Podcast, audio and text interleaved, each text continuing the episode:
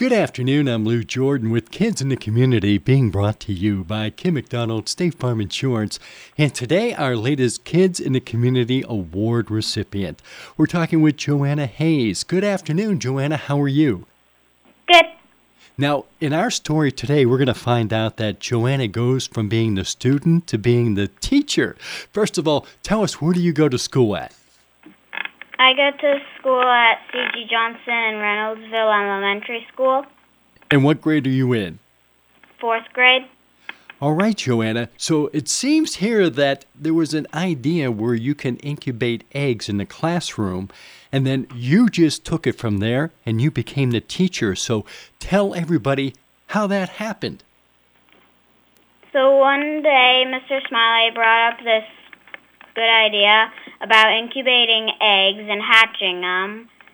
So we were talking about that and talking about what we need. And then a while a, a couple weeks later, I asked him, and he said not yet. And then a couple more weeks later, I asked him, and then he said, "It's it seems like it's a good time to do it right now, and we'll do it. When can you bring the stuff in?" And I said I can bring them in the next day. So I got all the stuff, brought in the nine eggs and the incubator and the bin, the light and the feeder, and everything that we needed. So we started incubating them, and then 16 days later, they had pips and they were hatching.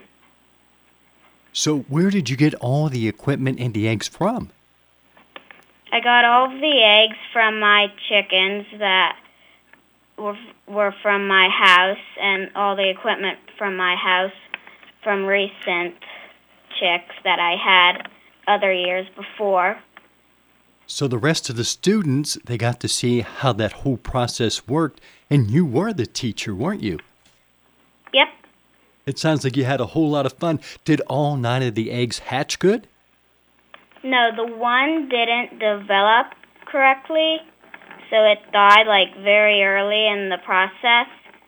But four out of the eight that made it hatched, and the other four, they were a little rotten and didn't make it.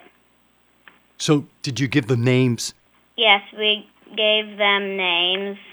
One Smiles, Brooke, Snowball, and we call the other one Nathan. So, how much fun did you have doing that and actually being a teacher? I had a lot of fun telling the kids and other kids from other grades and classes and telling Mr. Smiley what needs to be done and how to do it. And now his wife is doing some eggs at her classroom. So, Joanna, does this make you feel like maybe being a teacher in the future? Sometimes I want to be a teacher and other times I want to do something else.